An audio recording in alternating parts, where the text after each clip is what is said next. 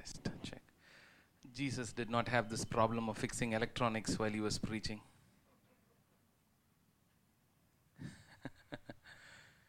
hallelujah. Hallelujah. Can we shout aloud hallelujah to Jesus? Hallelujah. God is good. Amen. Hallelujah. God is so good. And this morning we have been singing about the love of God how God has been so wonderfully good to us. Hallelujah. Isn't it a blessing, a privilege for us as the children of God to be in God's presence this morning, both here at church and also those of you watching online? That we could come and just uh, bask in the presence of God and in the love of God, bask in the grace of God. Hallelujah. That's so wonderful. And so we rejoice this morning because God is good. No matter what your situation is and what you're going through, God's love is true and very real, and God is with you. Amen. Hallelujah. The very fact that we are still alive is uh, evidence that God has been gracious and very loving to us. Hallelujah. Not that He did not love those who have gone before us, but it's just the grace of God that we are alive and we praise and thank God for that. And while we thank God, uh, we also want to especially pray for um, Medwin, who's here, and his mom, and the entire family, Sister Stella, um, and uh, the whole larger family, brothers and sisters of uh, dear brother who has uh, uh, passed away recently. Uh, we'll just take a moment to pray for the Lord's comfort upon them that God will wipe their tears in this time, uh, season of grief, and God will be th- with them and help them in every way. Father, we come to you in Jesus' name. Lord, we are so grateful and thankful to you because we are alive to thank you and praise you. And Lord, especially we want to pray for Sister Stella, Medwin, his mom, and Lord, the larger family. Lord, who have lost their, uh, Lord, uh, brother, father, husband.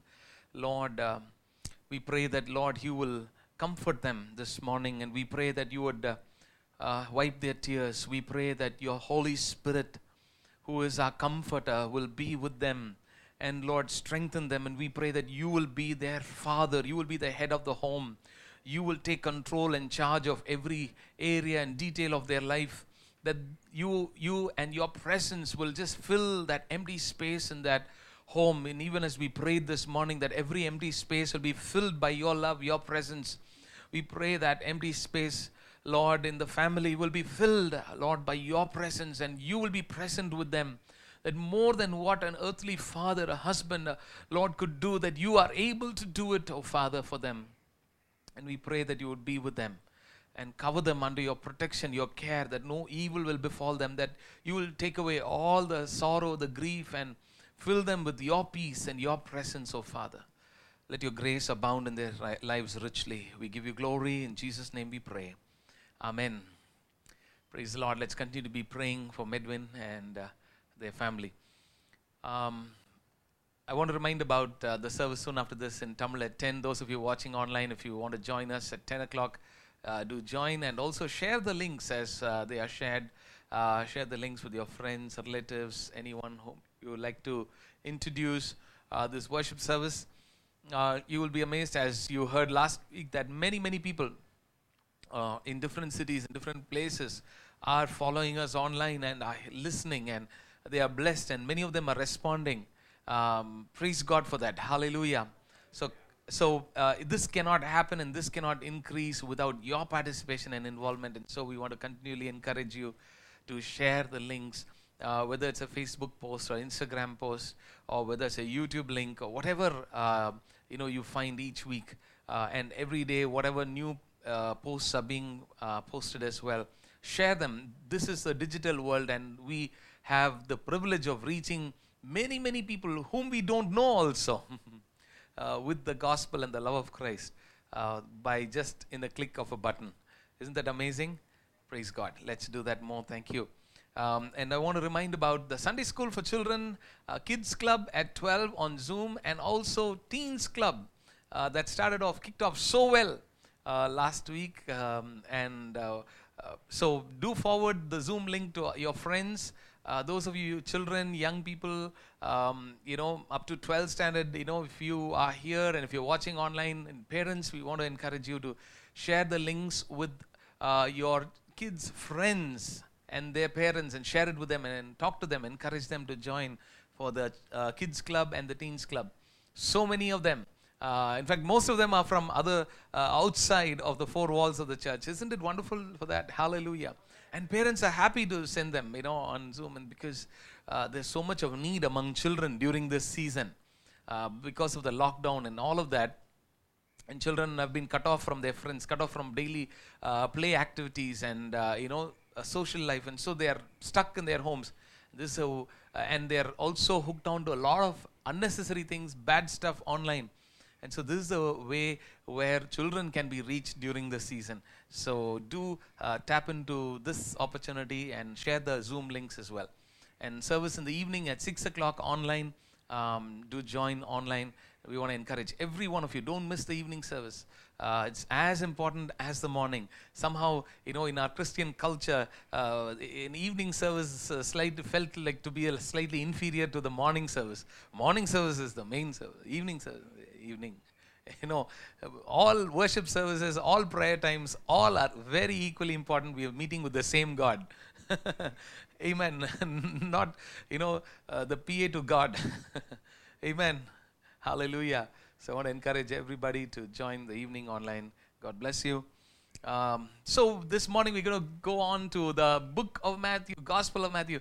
Has anyone started reading Matthew? I'll close my eyes. You can lift your hands and put down. And if you, even if you don't, okay, three people. Praise God. Hallelujah. So please do start reading the Gospel of Matthew. Without your personal reading, most of what I'm preaching will go over your head. Without your reading of the scripture, if you don't know the text, what I'm preaching will go over your head. So I want to encourage you and those of you joining online, go through the Gospel of Matthew. And last two Sundays, we started off, um, you know, from um, uh, la- the last two Sundays, and we've been studying the Gospel of Matthew. And it's amazing to read what the Lord has been doing while he was on this earth, and also what Matthew was writing to the churches. And so, for us to get a good grasp of what was conveyed to them, what was meant to them, not how we think it means for us, but what was it, what was the Lord meaning? What was He saying? What was He communicating? What was He doing while He was on this earth? And to learn that is wonderful. And so, I want to encourage you to go and read and uh, read as many times as possible. Uh, you know, first seven chapters, read it at one shot. Listen to the first message, part one. Then 8 to 10, last Sunday's message, 8 to 10, read it at one shot. Listen to, you know, the second part of the message, second message last week. You will get a good grasp of what was in 8 to 10. And today we're going to look at 11 to 13. So if you don't journey along with us in reading the scriptures, you will miss out on a lot of things. And many things, what you're hearing now, will sound like, oh, that sounds good.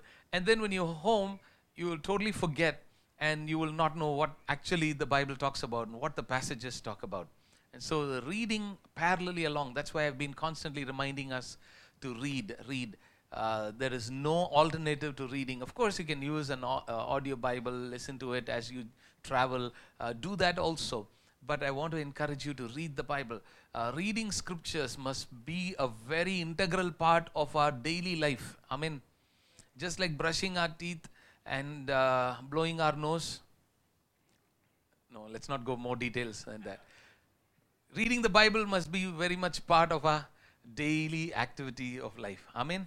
Hallelujah. And those disciplines are slowly fading away because we've become very busy and we don't have much time for many of our own personal things. We're running here and there and we are on this rat race and we have to uh, get so many things done. Uh, or to do lists for each day are so big that, you know, we don't have real quality time. And so, but we need to push and fight and find some time and say no to certain things, hand over certain things to somebody else and find the time to sit down and read. Amen. Learn to say no to some things in life. You know, to some people. learn to say no. Sometimes we have too goody goody that we start taking up everything on our own heads. Oh, anything, uh, by the time somebody thinks what they can do, we immediately offer and say, I, I can do that. It's a good quality. But then don't do it at the expense of sacrificing your own life and your own time and your time with God and the quiet times that you need to have to think, to reflect. It takes a great deal of time to clear our minds from the clutter of all kinds of things that are going on in our heads and to quieten ourselves and to read, to reflect, to think about God, to connect with Him personally from our heart. It takes a lot of time because we are bombarded with so much of information. We are in this information age, information explosion age where all, all the places where we turn to earlier it was only newspaper billboards and television and black and white. That's all was information. But now you have multiple ways of information hitting into your head and just that one more thing has to happen one chip into our head and then information will just pop in and we can download in the head. That's the only thing that is pending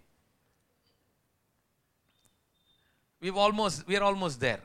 You know because you have multiple forms and sizes and shapes of devices and colors and things that are revolving around us which are throwing in so much of information and full of clutter in the head and so we can't even get sleep at night. And we have to start taking pills for that. But i want us to know that we need to get back to the good old way of reading scriptures for which we need to clear out all of those things, find some time, just quieten ourselves. Even if you're just lying on the bed, just listening to a few songs of worship, just quieten yourself. Amen. Hallelujah. That's so necessary for us during this time. Switch off even Christian television. Too much of noise there also. That cannot replace your personal time with God. Amen. Hallelujah. Just because Christian Blessing TV is running 24 7, Angel TV and Sadhu is sitting in your living room 24 7, that does not bring God there. It's okay. But that does not connect you personally to God. You have to spend your time with God. You have to read your Bible. You have to take food and eat it for yourself. Just a plate of biryani on the table will not fill and satisfy your stomach and fill the hunger. We have to pick it up and eat it and chew it and swallow it and it has to digest and go and say, that's when it works. Are you with me this morning? Amen. Hallelujah. I think I can go on and on ranting like this without preaching. Let's get to the message. Sunday service uh, times are so less for us to, you know, spend time and talk about so many things. And so uh, let's focus. Uh, go into Gospel of Matthew. We are on part three today. And we have two more to go. And so by then we would cover the entire Gospel of Matthew. Um, and I'm titling this section, chapters 11 to 13, as a gospel explosion that Jesus is talking about. Uh, how many of us realize that the way we've understood the Gospels are completely different from the way we are reading it right now? Anybody feels that way? Yeah. The way we looked at the Gospels was just in isolation, just miracle stories, just some sayings and teachings of Jesus. And some of them we didn't understand also. Right? But here is a way where we can read the scriptures the way it was told, the way it happened, the way Matthew was telling the story to the Jewish churches to whom he was writing. So, firstly, we're going to look at um, going back to the same thing which we touched upon last week how to read the Gospels. Firstly, we look at the question what did Jesus convey, mean? What did he mean to the disciples, to the crowds while he was speaking, while he was doing the miracle, and he was saying certain things that he said along with the miracle, while he was interacting with them? What did he mean to them? What did he convey to them? That's the first thing we need to ask, we need to look at. And the second thing, in the same passages, what we need to look at is what is Matthew conveying to the Jewish church? Now, Matthew is taking whatever happened whatever Jesus did, whatever happened during the time of Christ, his death, resurrection, everything, he's taking that and putting an orderly account. He's writing down to another audience. Now, the first audience where Jesus was and to whom he ministered to, spoke to, to whom he did the miracles, that audience was different. The disciples, the crowds, the multitudes that followed him. Now, after uh, at least about 40, 50 years. Matthew is writing around 80, uh, 70, 80, 80.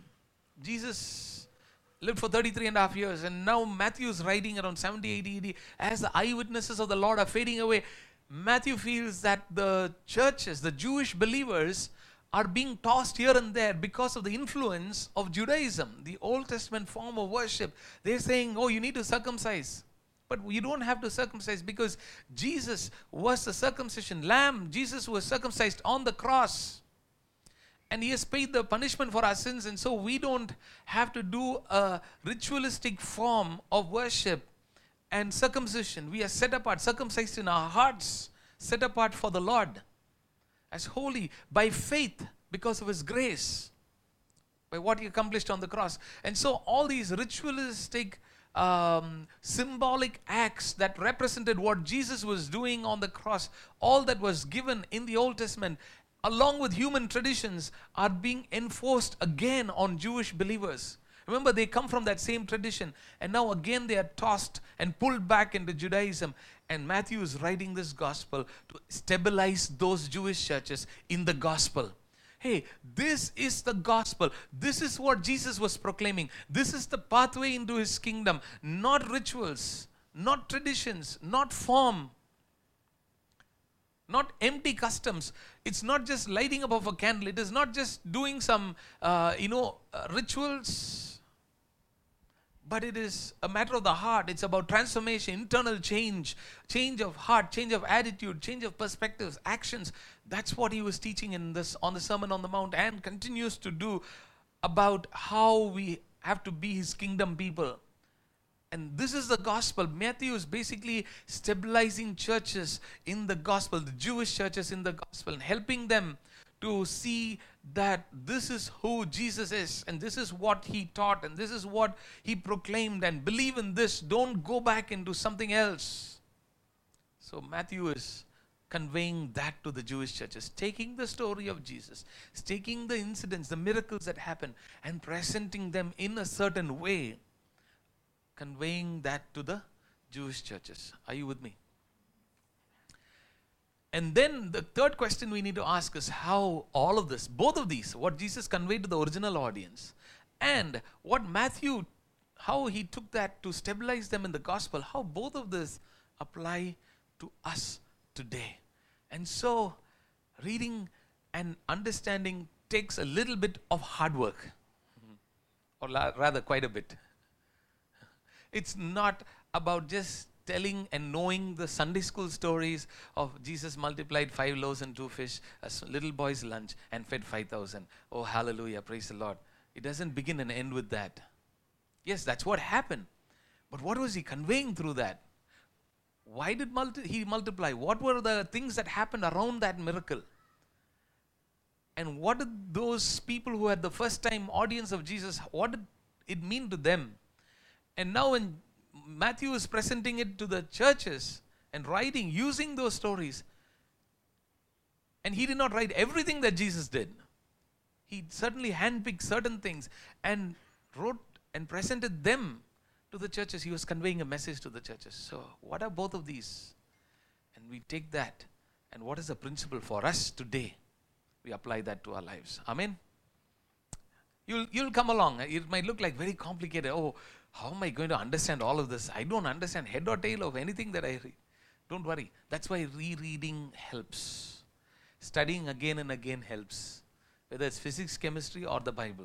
Studying again and again helps. Amen. And all the students of the Bible also said amen. Oh, that sounds good. So, what is Matthew's approach? Matthew puts down five discourses or five long, serious discussions. That's what I said. First seven chapters, then eight to ten, then now 11 to 13 today. On what is the gospel, the good news that Jesus preached as he called people into the kingdom. And Matthew is presenting the gospel story all together. The messages that Jesus preached and the whole gospel story of including Christ and his miracles and everything. Matthew is presenting. This is the approach Matthew takes. And this is Matthew's pattern of writing. Remember, we are dealing with literature. I, I, I see many teachers here, many, many of you. You know, literature. And when you're dealing with literature, each genre of literature you deal with it differently. And here, Matthew, in those each of those sections, five sections, you'll see him narrating, telling a story. First couple of chapters, he will tell a story. He will narrate, he will describe what happened. And then he will follow it up with the sermon, a teaching of Jesus, exact teaching what Jesus taught or preached. And then at the end of it, you will find one verse which will close it by saying, that's called a literary marker. The phrase you will find is when Jesus finished saying these things, when Jesus finished preaching, when Jesus finished teaching, when Jesus finished saying these things. That's the literary marker that closes that section, and Matthew starting a new section after that. That's how we identify there are five sections. Get what I'm saying? Good. So, this is the pattern in each of those sections. Each block will have a narration, a sermon, and then it closes by saying, when Jesus had finished saying these things. So, the first discourse, the first discussion was on the passages of the Sermon on the Mount, where Jesus was calling people to an, a, a whole serious experience of repentance. Not just confession of sins and saying, Lord Jesus, please forgive me, without any change of heart and life and perspective and action, but a whole serious repentance and complete change. Because the Jewish people were stuck with a certain form of religiosity, and the form of religiosity was just filled with rituals and human tradition that did not produce fruit in keeping with repentance. It did not produce good fruit. It did not change their character. It did not change their attitudes. It was still full of falsehood, hypocrisy, and a double life, double standards that they lived by. So Jesus is calling them to a whole different uh, world to leave that old system and come into repentance. The second discourse, chapters 8 to 10, is empowering the disciples and sending the 12 out with this gospel, with this new form of gospel, the good news that He's brought. He's empowering them to go cast out the demons, heal the sick, cleanse the leper, and to go and proclaim the good news of the kingdom. That is what he is doing in the second discourse, and where we found that for us today that we need to recognize that there is a great harvest out there and we need to be taking this gospel of jesus which is authentic which is true and we need to hold dearly to that and i want to um, talk about one of our friends. Recently, we've been praying for his mother who was uh, going through dialysis and she had a, a, lung infection admitted in Triple M and went almost to deathbed for several days. It was uh, very critical. And uh, we earnestly prayed. Many others prayed. You all prayed as well. In the night prayer, we prayed. And by God's grace, she suddenly started recovering. Doctors took the signatures. The son from abroad came. You know, the, they, it was a very dicey situation. Which way it will go, nobody knew. At that point, suddenly she started getting revived, about 70 years old, and um, miraculously, you know, got back home.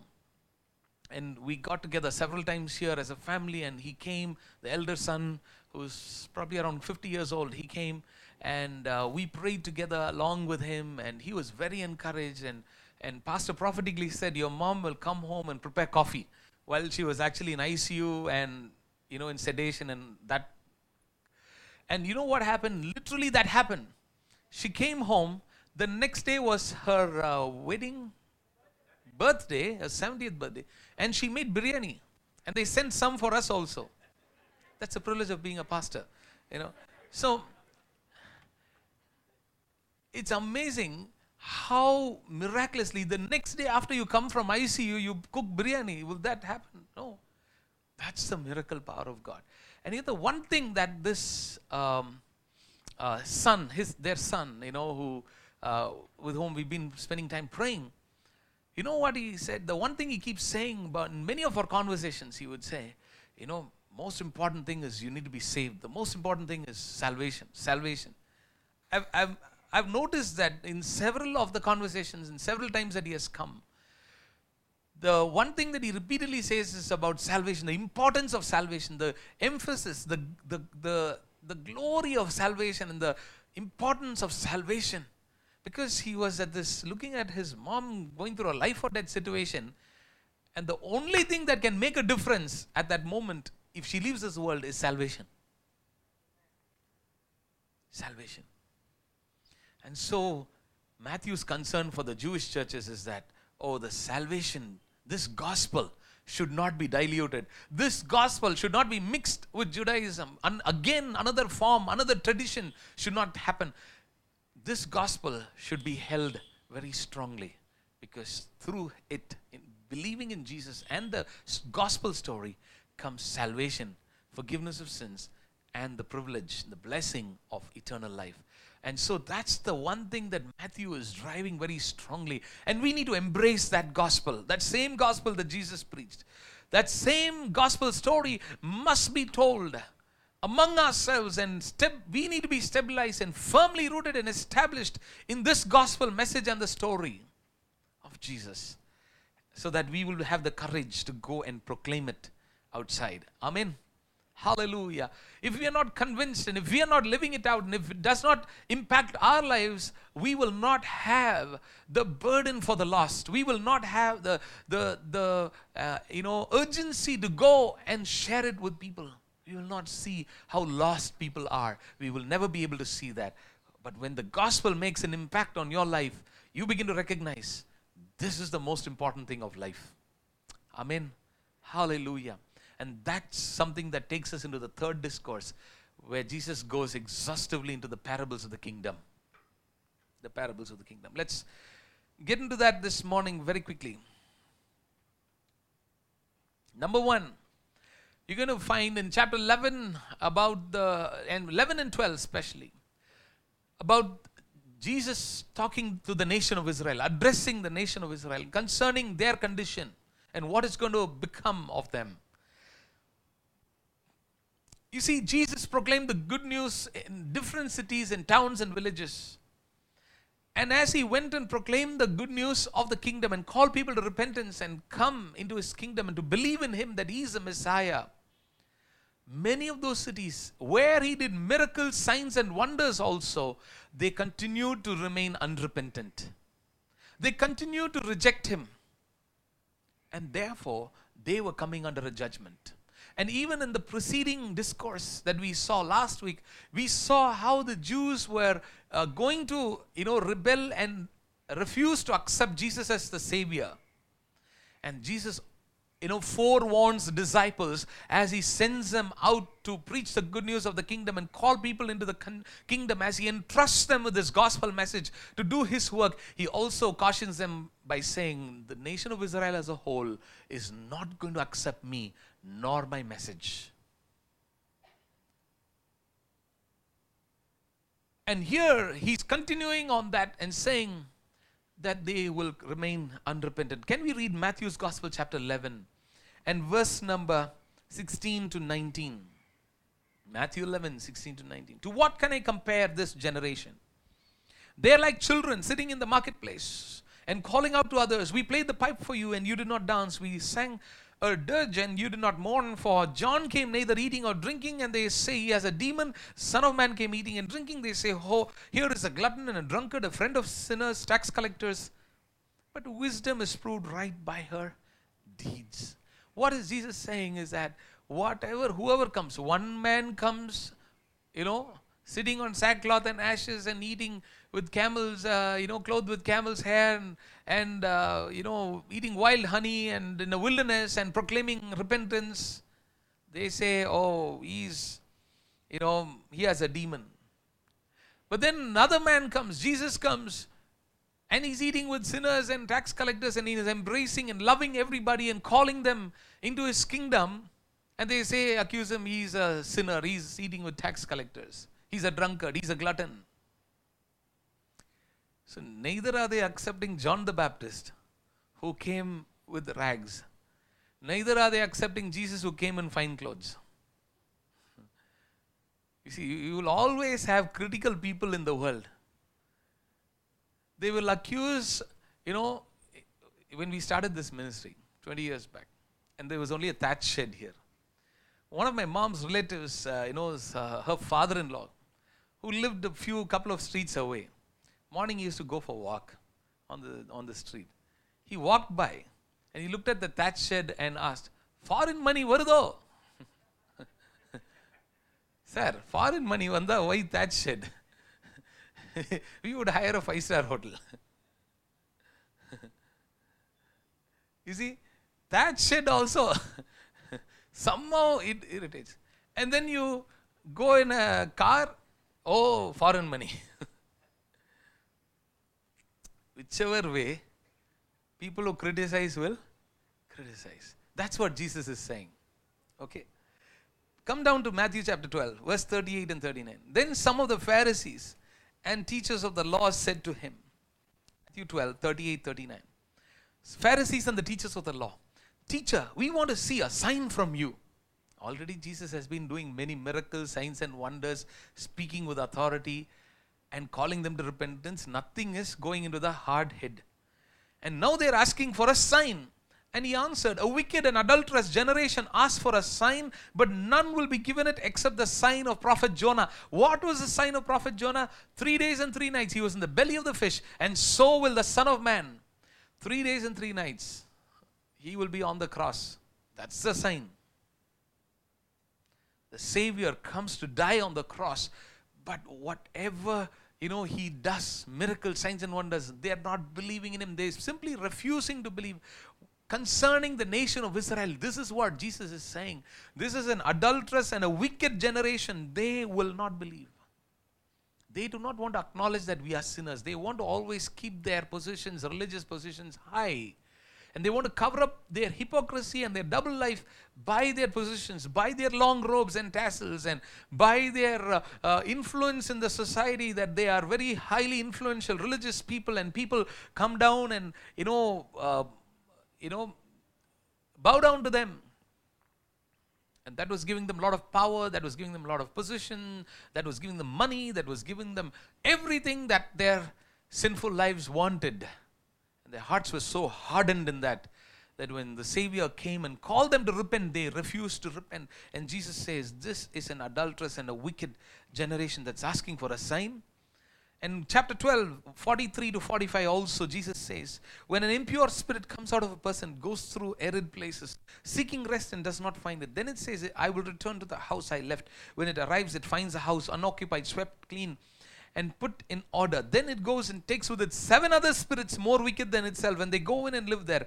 And the final condition of that person is worse than the first. This is how it will be with this wicked generation their latter condition, after Jesus comes and goes, their latter condition will become worse. Jesus has come to clean up the place, and if they cleaned up and allowed the Spirit of God to fill that empty space, the Spirit of God would have come and taken over. But instead, what they did was Jesus came, but then they refused, and then these demons bring back seven more. And the condition of that man is worse off later than how it was former, the earlier times. So Jesus is saying, Your condition is going to be like this, this generation. This is how it will be with this. So, basically, about the nation of Israel, what Jesus is telling them is that you people, how many ever miracles, signs, and wonders I do, you don't believe. But look at that centurion. When Jesus, you know, when he said, My servant is sick at home, immediately uh, Jesus turned around and said, uh, I want to come to your house and heal him. The man said, Sir, you are a man of authority. I know what it is to be under, uh, in authority. Because I myself am a centurion, a man over 100 soldiers. And I don't deserve for you, holy God, to come to my house. You just stay here, say a word, my servant will be healed.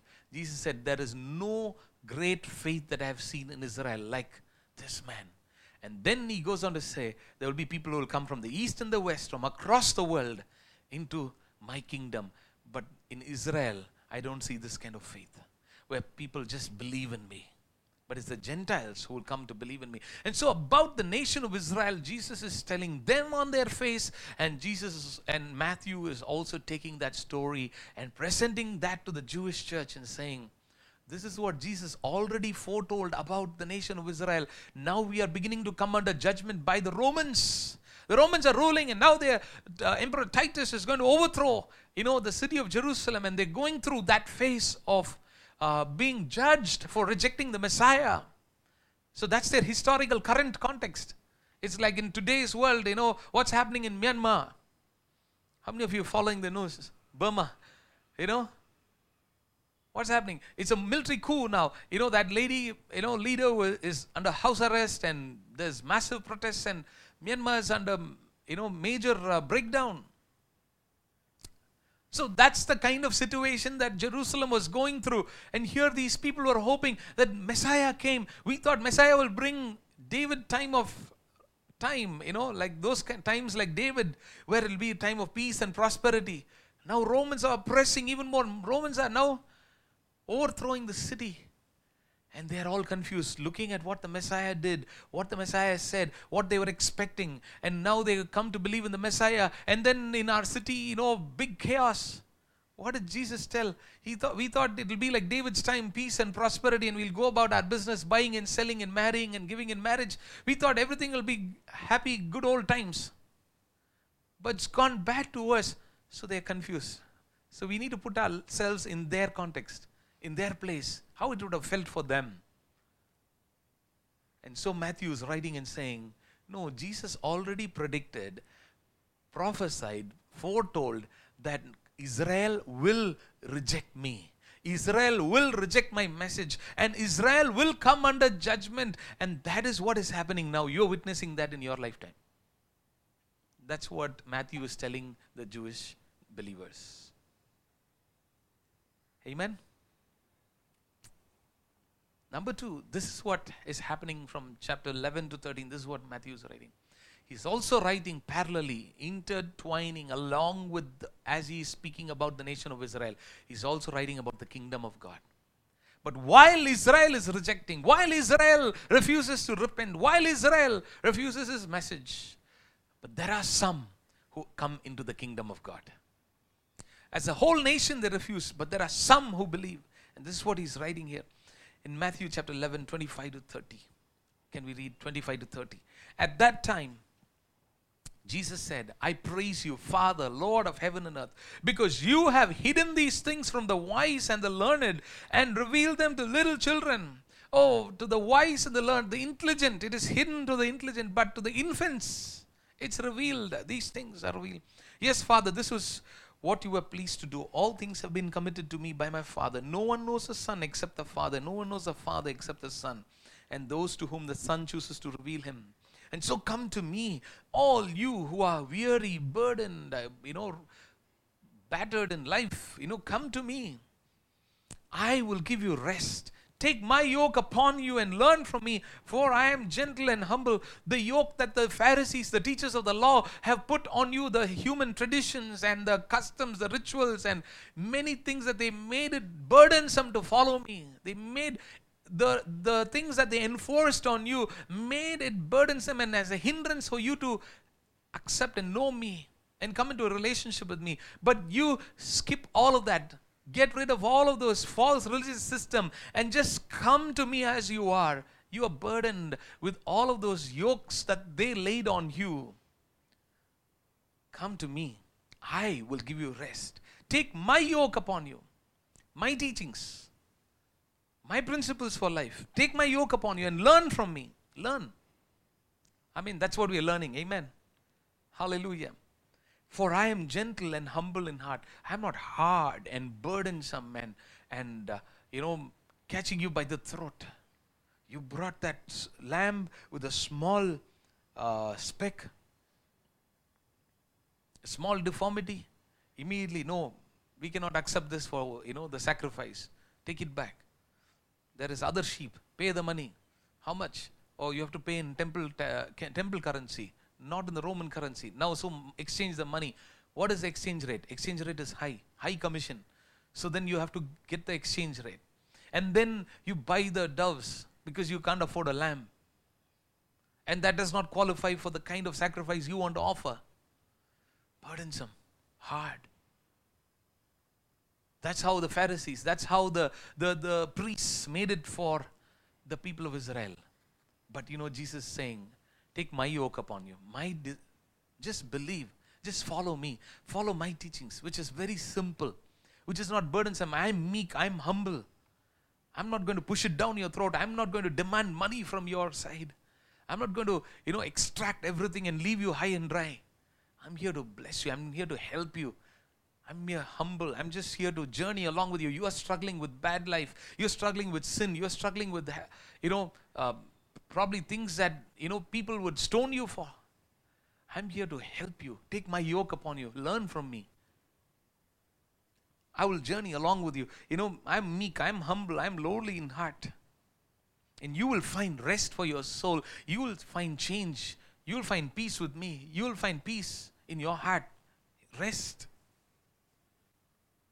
For my yoke is easy and my burden is light. Hallelujah. He made it light for us. Amen. Hallelujah. Look at your neighbor and say, He made it light. Hallelujah. He made it light for us. You don't have to now travel to Jerusalem to go and offer a sacrifice for your sins to be forgiven. Hallelujah. Just imagine if you have to do that every year. Or some of us would be happy to go to Jerusalem every year. That's another matter. They like to put on some nice fancy sneakers and start walking around the mountains. That's another kind of people. But what about the money? Can everybody afford to go to Mecca? Can everybody afford to go to Jerusalem? no. We can't, it's burdensome. Jesus made it light and easy for us. Hallelujah. Hallelujah. So, those who are humble, those who are willing, those who say, I want this Messiah and His good news, will enter into the kingdom of God. The poor, the burdened, the infants, not the intelligent, not the very super smart, who say, Oh, we know better than God Himself. You know, but those who say, I need the Savior, will enter into the kingdom of God. Hallelujah. And look at also chapter uh, 12 and verses 18 to 21. 12, 18 to 21. Here is my servant whom I have chosen, the one I love, in whom I delight. This, the prophecy about Jesus, which Jesus himself is quoting, and Matthew is writing that. And I will put my spirit on him, and he will proclaim justice to the nations about the kingdom of God. He will not quarrel or cry out, nor will he hear the, his voice in the streets. A bruised reed he will not break, and a smoldering wick he will not snuff out. See, those who have little faith, those who are struggling to and wanting the grace of God, and those who are searching, didn't you haven't you read about so many of such people who came to Jesus? That mother whose daughter was tormented by a demon, and Syrophoenician Greek woman comes and cries out to Jesus and says, Lord, have mercy upon my daughter.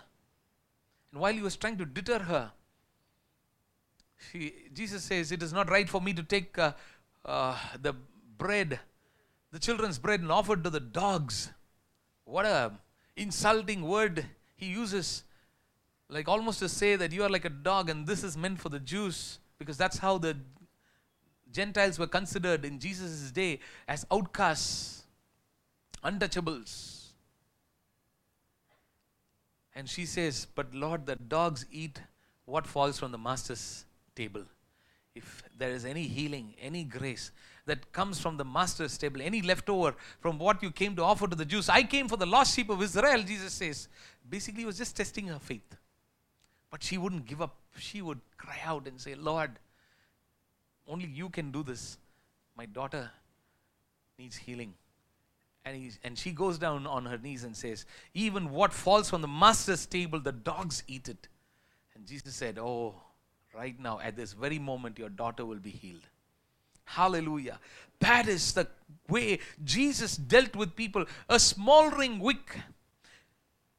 He will not snuff out a bruised reed, he will not break. But the same thing, if you went to the priests, they will say, Go and get ten sheep and come. and offer sacrifice. Oh, burdensome. But Jesus is full of love and grace that He, and till He has brought justice through victory in His name, the nations will put their hope. Basically, He finishes this whole 11 in chapter 12, this whole section concerning the nation of Israel. He said, you know, that they will not accept, and they're coming under a judgment, and they're unrepentant, and about the kingdom of God, he says, but there are the poor, the, the infants, not the intelligent, but those who are willing will come and follow him. In chapter 12, towards the end, he finishes this section by showing who will truly be his family. In verses 46 to 50. Not those who are by virtue of birth who are his brothers and sisters, not by nationality as Israel that they will be his family, but those who obey and follow him. After mentioning about the nations, he's basically saying, the Israel, Israel will not accept me, but it is I come opening up the good news of the kingdom, calling people into the kingdom. But here are another type of people who are coming. The nations are going to come. And truly, who my family are, are not just because they're Jewish, not just because they're Israel, not just because they are my own brothers and sisters, but my family is those who will do the will of my Father in heaven. Those who will embrace this gospel, those who will embrace this kingdom, those who will come into his kingdom as he taught them to pray, Thy kingdom come, Thy will be done on earth as it is in heaven. The central theme of the prayer was that the kingdom of God, which he has come to inaugurate in this world and call people into it, has come. And now he's looking for those who will come. He's talking about those who will not come also. But those who will come are those who are who will believe and obey him. In verses 46 to 50, while Jesus was still st- still talking to the crowd, chapter 12, 46 to 50, his mother and brother stood outside wanting to speak to him. Someone told him, Your mother and brothers are standing outside wanting to speak to you. He replied to him, Who is my mother and who are my brothers? Don't, when your mom calls tomorrow morning, don't say, Who is my mother, who are my brothers? Because Jesus said it.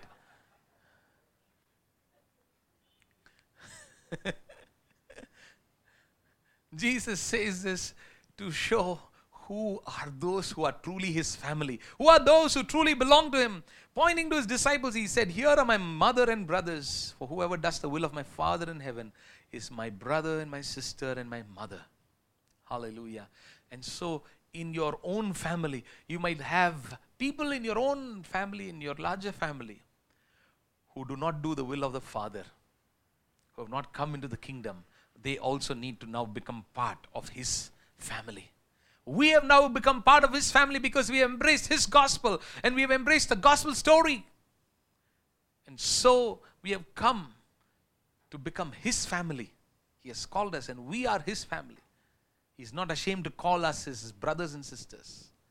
But we also have others who are yet part of our own family, who are yet to come into this family of God. Hallelujah. And that's our heart and that's our goal and that's what we need to focus on.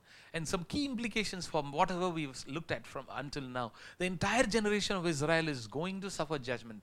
Cut out of the kingdom as the cities will be destroyed and jesus is going out to the world to the gentiles and this kingdom is going to grow very large. That's what he's going to talk about in chapter 13 and we quickly look at that. And concerning the future we looked at concerning Israel, concerning the kingdom of God, who will come in into the kingdom, and who are the type of people who will be in his kingdom.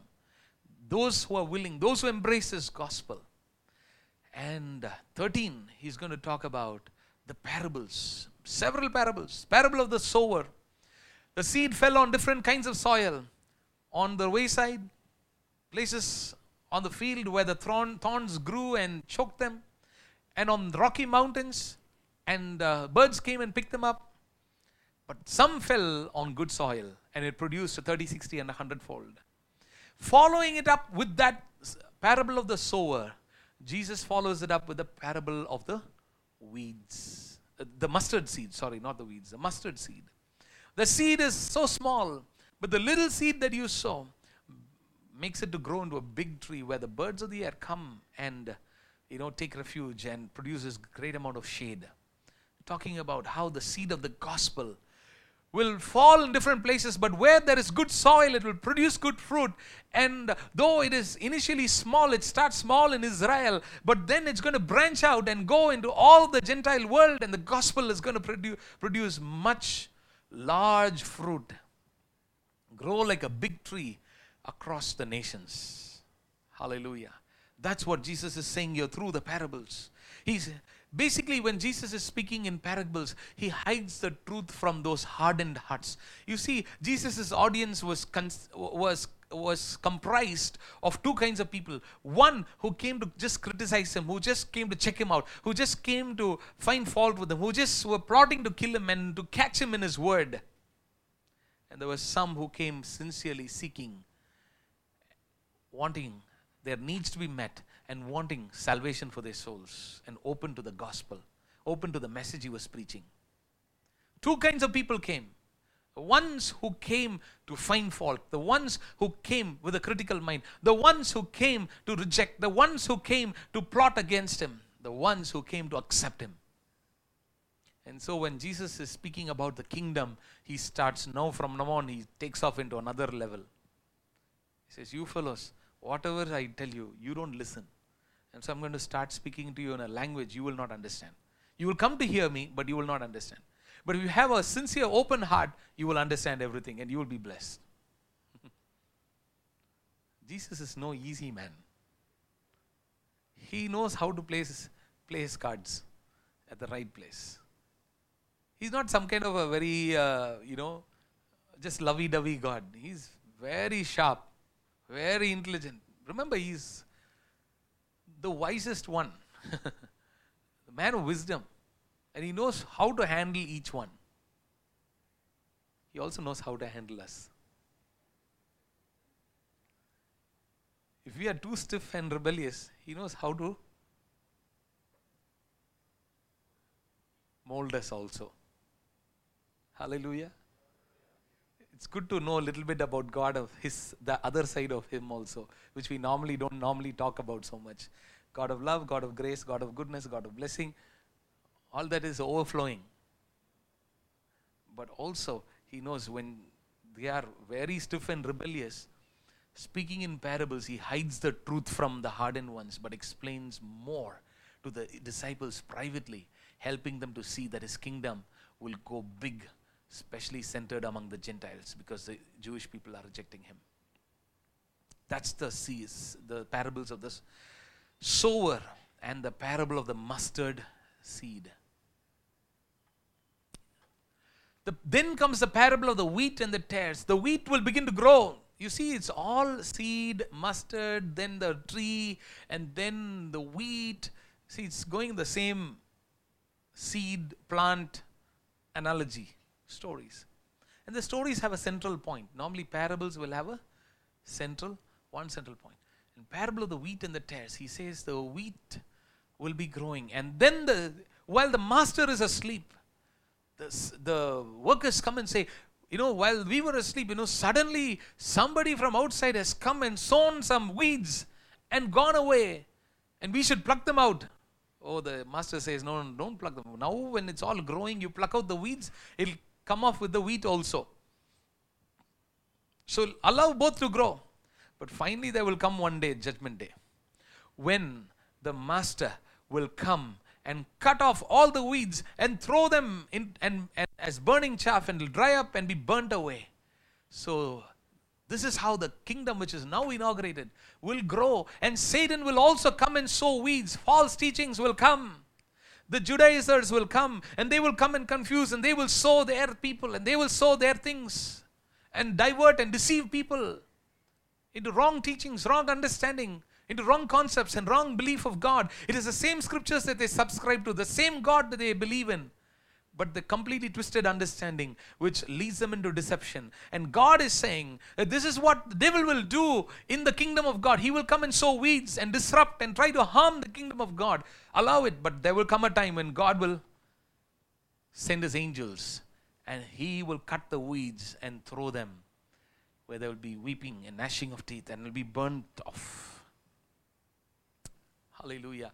So basically about the future, what God is saying here is he's speaking to the disciples, he's speaking to the crowds, and he's saying, this is what is going to happen in the kingdom. It's going to look small for you now. Maybe it looks like the Romans have taken over. It looks like the Judaizers have come and invaded. It looks like, you know, Jesus is gone and the first eyewitnesses are going away, and you look like, you know, like a sheep without shepherd.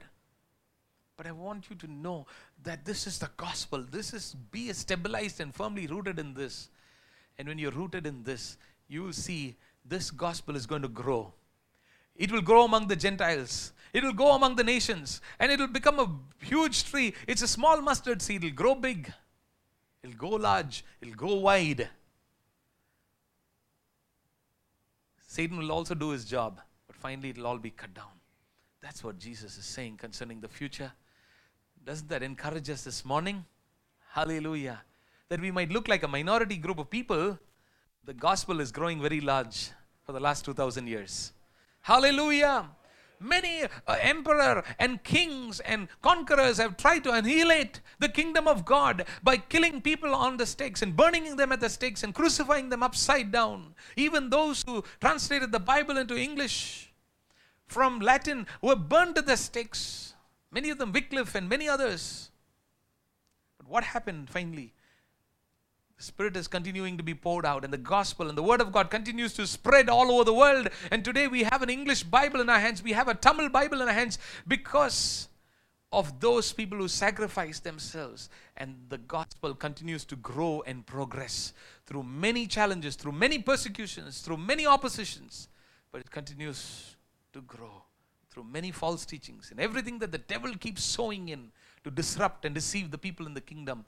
It continues to prosper and grows. Hallelujah.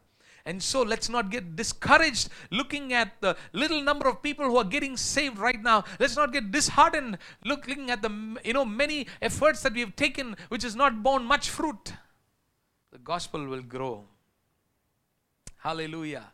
Because Jesus said it. Jesus has prophesied it. Jesus has predicted it. Jesus has foretold it. And if he foretold, it's certainly going to happen because not one word of his will ever fail. Hallelujah. Hallelujah. Don't worry about laws and anything that can be brought in into this in, into the city or the country, you know, that can try to annihilate or crush us down. The more we are crushed, the more we will grow and prosper. Hallelujah. The more the Israelites were crushed in Egypt, the more they multiplied and grew in number. Hallelujah. Hallelujah. That's the nature of the kingdom. That's how it works. The kingdom principles work. What does this coming kingdom look like? He's talking about three more parables. The parable of the hidden treasure. A man found a hidden treasure in a field, sold everything he owned, and went and bought that field because the treasure was there. There were pearls in that, you know, in the field. He sold everything expensive, all of the pearls, and he went and bought that field because of that precious one pearl there. Basically, Jesus is talking about how you give up all to follow Him. But if you, those, you know, the kingdom, it looks small, it's going to grow big. And if you embrace this gospel of the kingdom and come into my kingdom and give up everything else, Everything else you'll value in life if you give up all for the sake of the gospel, for the sake of the proclamation of the gospel. If you give up pursuing every other false form of faith and belief and practice, and if you give up every kind of you know thing that you value much in life, all worldly things, possessions, money, everything, give up all and just embrace his gospel and follow him and live for him and give up everything to do his work, what happens? is that you will see the last parable in chapter 13 about a great amount of catch of fish. The net was put out and there was a great catch of fish. And of all kinds, can we go and read that in Matthew chapter 13? Parable of the net in verse 47 to 50. Again, the kingdom of heaven is like a net that was thrown into the sea and gathered fish of every kind. When it was full, men drew it ashore and sat down and sorted the good into containers, but they threw the bad away. So it will be at the end of the age. Angels will come and separate the evil from the righteous and throw them into the fiery furnace. In that place, there will be weeping and gnashing of teeth. Finally, there will come a time when those who did not accept the gospel will be thrown away. But those who accept him, they, it says that, you know, they, they, they threw the net in verse 47 into the sea and gathered fish of every kind. Come on, everybody say every kind. Fish of every kind. Hallelujah. That's the kind of fish that God is going to give us. Amen. Shout aloud, hallelujah. Fish of every kind in all shapes and sizes and colors.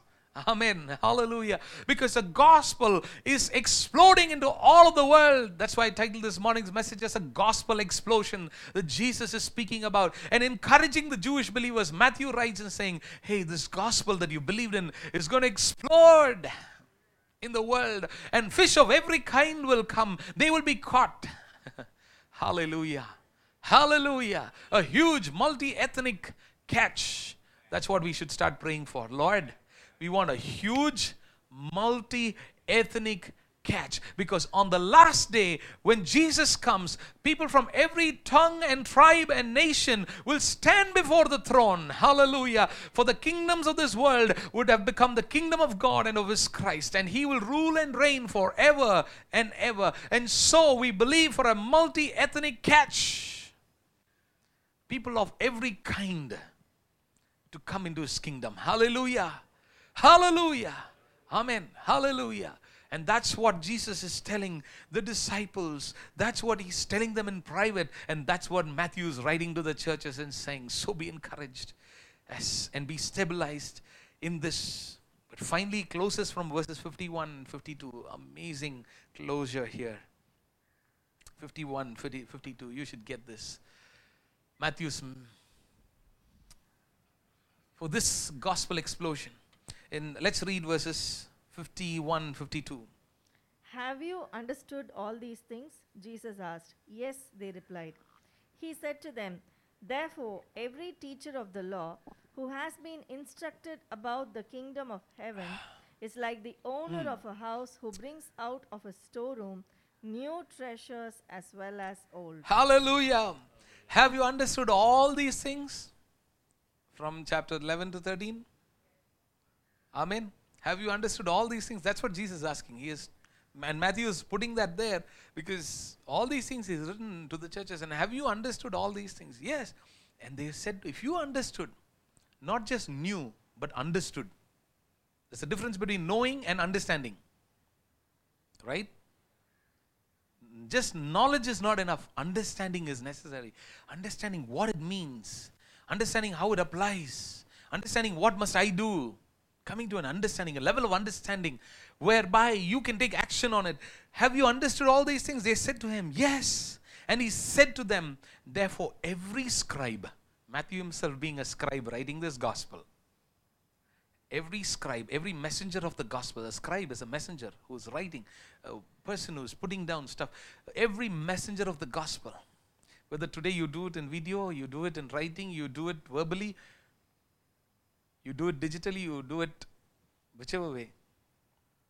Every scribe of the gospel, every one of us here, and all of you watching online, every one who is a messenger of the gospel, every scribe, therefore, every scribe who has been trained for the kingdom of heaven. And this morning we are being trained for the kingdom of heaven. To work in the kingdom. Every scribe who's been trained for the kingdom of heaven is like a master of a house who brings out his treasure, what is new. Here is the good news of the kingdom, the new message the gospel. And he also attaches the old story along with it, brings them out so wonderfully and presents it. Everyone has to be trained, has to be those skillful people who will bring out both together. Hallelujah. What the prophets of old spoke, what God began to do from the beginning. Those who can tell the good old story and who can say, Now here comes Jesus announcing this kingdom. Here is this message of the gospel, and this is the gospel story, bringing both the old and the new together. Everyone who is a scribe has been trained. If you understood these things, you are trained to proclaim this. We need to become such skillful leaders who will be able to lead others into this gospel, who will proclaim the gospel rightly, accurately, and sufficiently. Amen. Not only one element of the gospel, but the whole gospel. We need to become skillful leaders, master the new and the old, the gospel and the story of Jesus from the Old Testament, and drop off all those worldly treasures and pearls and put all your energy to become a master scribe of the kingdom of heaven. Hallelujah. We need to be constantly sowing and weeding. Amen. Hallelujah. Sowing the seed, pulling out the weeds, and clearing out things and establishing the kingdom of God on this earth. That's what Jesus is calling us to. For this gospel explosion to happen. If the gospel has to explode, firstly, we need to well be well established and stabilized in the gospel. We need to be well aware of the story of the gospel. That's why I'm repeatedly asking us read, read, read. It's not just a pious religious reading for the morning before coffee. Then mummy will give coffee. Not that kind of a religious old time style of reading. Morning, you know, we go we just for a few minutes just close our eyes and Lord bless my work today. I should not have any accident. We should pray for all that. And then take the Bible, Psalm 91. Protect me, Jesus. Close it. That is old religious style. Now we need to become skillful leaders. We need to be, master the new and the old. We need to drop off all worldly treasures and pearls and the love of it and put all our energy to become master scribes of the kingdom of heaven. So that when opportunities come, when we meet with people, when we find opportunities, we can knock on doors and we can tell the gospel so wonderfully and beautifully and clearly, explicitly. We need to be constantly sowing. Hallelujah. That's what Matthew's heart is for the Jewish church. And that's exactly what our desire is for our church this morning and for the global church, where we will find a multi ethnic catch that God will give. And for those who have come into this kingdom, we'll close with this one verse, verse 43 of chapter 13. Chapter 43 of verse 13. Then the righteous will shine like the sun in the kingdom of their Father. He who has ears, let him hear. Hallelujah. Can we all say, Yes, Lord? Yes, Lord. Yes, Lord. Hallelujah. He who has ear, let him hear. The righteous then will shine like the sun in the kingdom of their Father. In the kingdom of the Father, right here on this earth, you will shine like the sun. Hallelujah. You will shine like the sun in this world, in the kingdom of God. As you become a master scribe, amen, mastering the old and the new, you will begin to shine in the kingdom of God and do wonderful things for God. Hallelujah. For we are going to catch a multi ethnic fish. Hallelujah. Because there's going to be a global explosion of the gospel through us. Through us. Through you. From Mogappair, from Annanagar, from Korattur, from Kelis, from Ambattur, from Avadi, from Egmore. Hallelujah. To the ends of the earth. Shall we pray? Hallelujah. Thank you, Jesus. Thank you, Lord. We cannot accomplish anything apart from what your word only and your spirit only can accomplish. We are only stewards of your word. We are only servants who do your duty, who do our duty unto you, and we cannot accomplish anything without you. For you said, Lord, without me, you can do nothing. But you said, you also said, I have called you, I have chosen you, that you may go and bear fruit. Bear much fruit, and fruit that will last. And so we entrust us into the hands of the Master and willingly submit ourselves to become master scribes who will skillfully handle the new and the old and bring both of those treasures to the world outside. For this small mustard seed like thing will grow into a large tree where nations will come and feed on them. Like birds come and perch. But people come and take shade and refuge. Cause us to be such a people. Cause us to rise up to be such a people as you intended your disciples to be. As Matthew the scribe himself wanted to be and was. and wanted the Jewish church to be.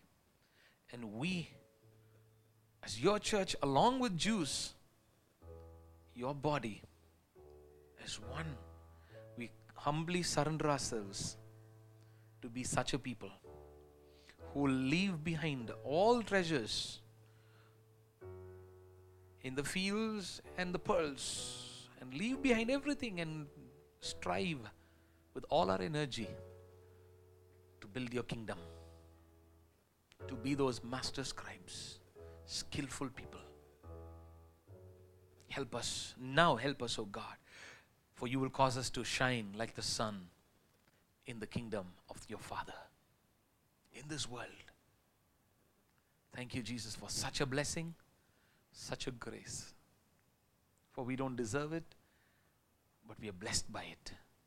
To you alone belong all glory and honor and praise.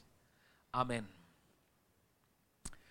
As we participate in the Lord's table, let's humble ourselves and ask the Lord to unite our hearts this morning as one, as one church, as one body, as we participate from the same bread and the wine spiritually, though not physically in the same way, but yet in the spirit we are one together. We thank you for that. For you died on the cross for us and you rose again for us. And we remember the cross and we proclaim the Lord's death. Even this morning, we are proclaiming the good news of the gospel that it is through your name we find salvation and hope. And we want to commit ourselves to this gospel that you preached and which Matthew proclaimed to the churches. We commit ourselves to it. To live by it, to follow it,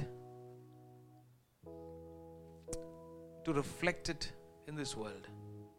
Help us now, O oh God. Amen. As we sing a hymn, we'll participate in the table of the Lord, the broken body of our Lord Jesus, and the shed blood of Christ.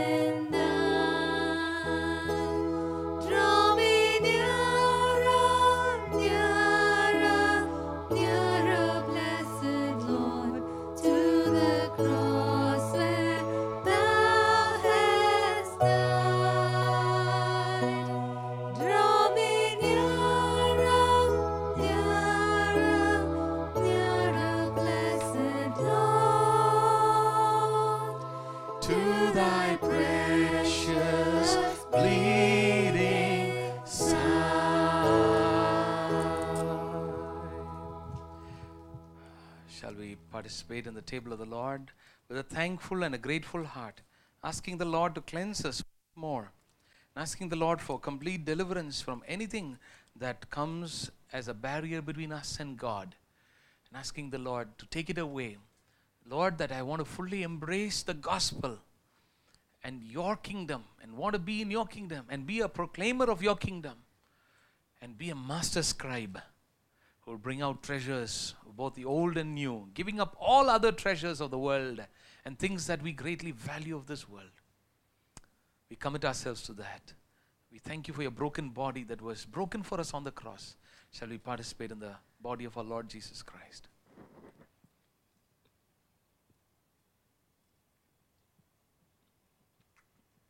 This is the blood of the new covenant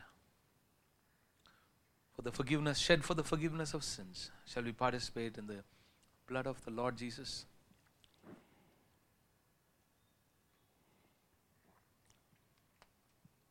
Hallelujah. Hallelujah. Praise you, Lord. Draw me nearer, nearer. Shall we stand together and sing? To the cross that thou hast died.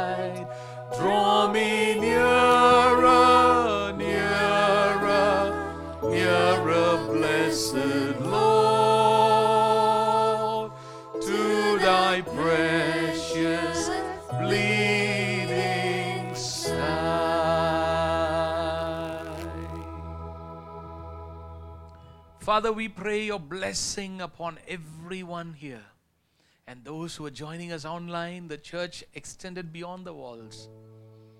Father, we pray your blessing, your blessing, your blessing rest upon them. Every home, every family, every individual be blessed in every way spiritually, financially, in health, professionally, ministerially, in every area of their life. Especially, we want to pray for those who are looking for a suitable life partner. Provide, oh God. Those who are looking for a job, provide, oh God. Those who need finances, bless them, oh God. Multiply the five loaves and the two fish, oh God. Meet every need. We pray for those who are sick. Let your healing rest upon them. Especially, we want to pray for Sister Stella, Medwin, the whole family. Comfort them. Be with them. Let your name be glorified. We give you all the glory, honor, and the praise. In Jesus' name we pray. Amen.